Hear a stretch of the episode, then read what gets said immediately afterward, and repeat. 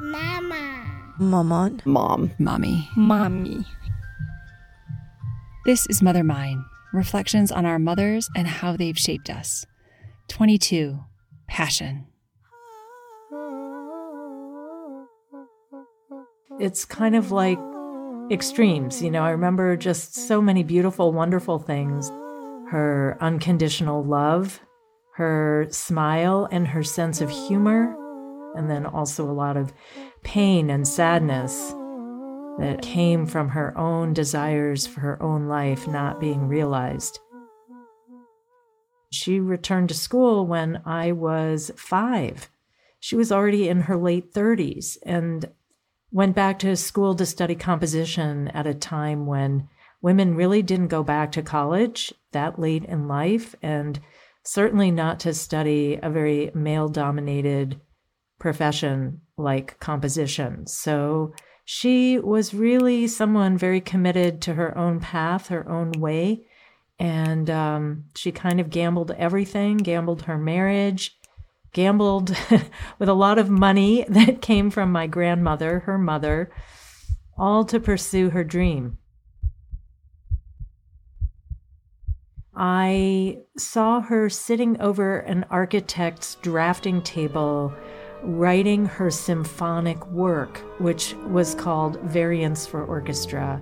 It was kind of the final, like, thesis, if you will, to get her degree at the music conservatory she went to. And she was bent over that table for hours and hours every day leading up to the deadline for finishing it. And it was just extraordinary to witness her dedication, her determination, her perseverance. And I really understood. As a young girl, I was about nine or 10 at the time she was doing this, just how much it meant to her.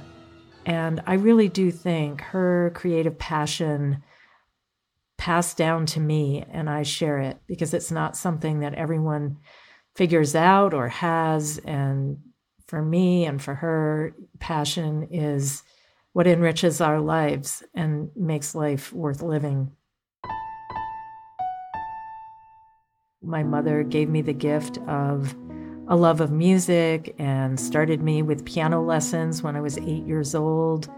Uh, I quit when I was 16, but I love the piano, have always loved the piano, and as an adult went back to playing it, not so much to memorize music the way I was forced to do when I was younger, but more just to hear the notes and the sounds and to really take pleasure in pieces that I can master without too much difficulty and just enjoy.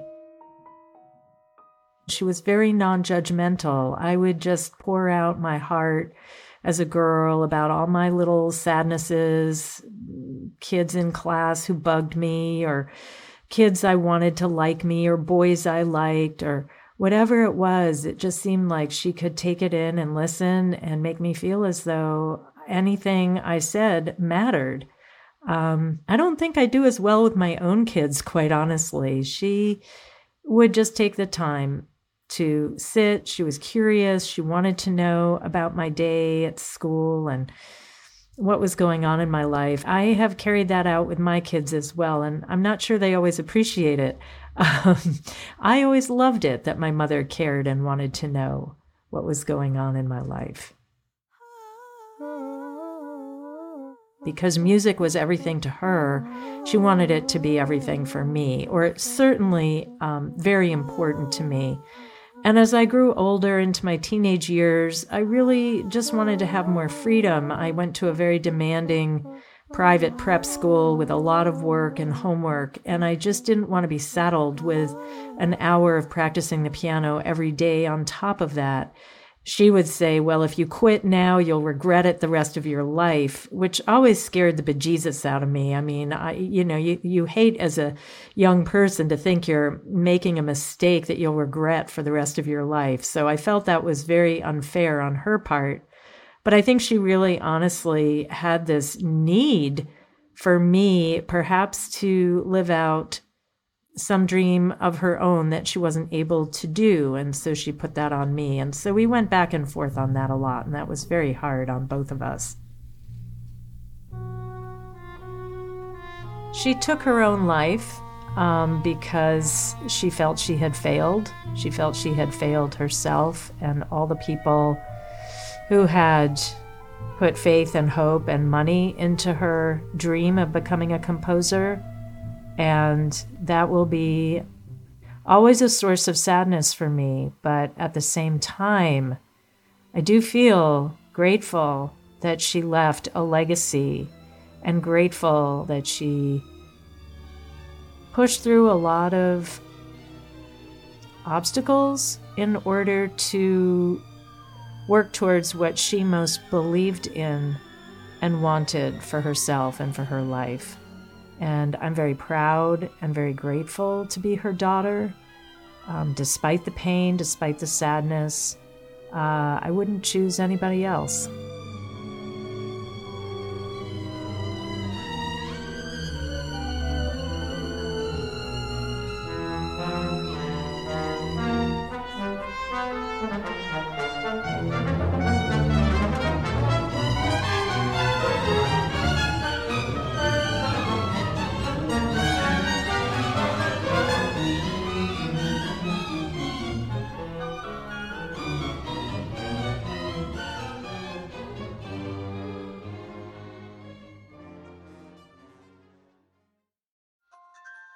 Thank you to this week's contributor for letting me use a recording of her mother's piece, Variants for Orchestra, as part of the background music for this episode of Mother Mine.